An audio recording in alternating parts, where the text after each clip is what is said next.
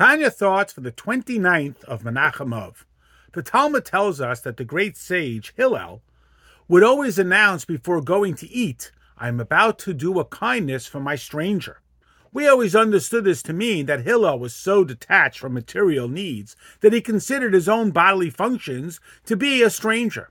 The Rebbe explains that Hillel is teaching us how excited we have to be to help another Jew's physical nourishment, even though that other Jew in this case is himself. Why do I feed myself? Because I need nourishment to serve Hashem. And with the same attitude, I need to take care of others. Why do I feed myself before I feed others? Only because that's what Torah dictates. Essentially, my feeding others is the same as my feeding myself.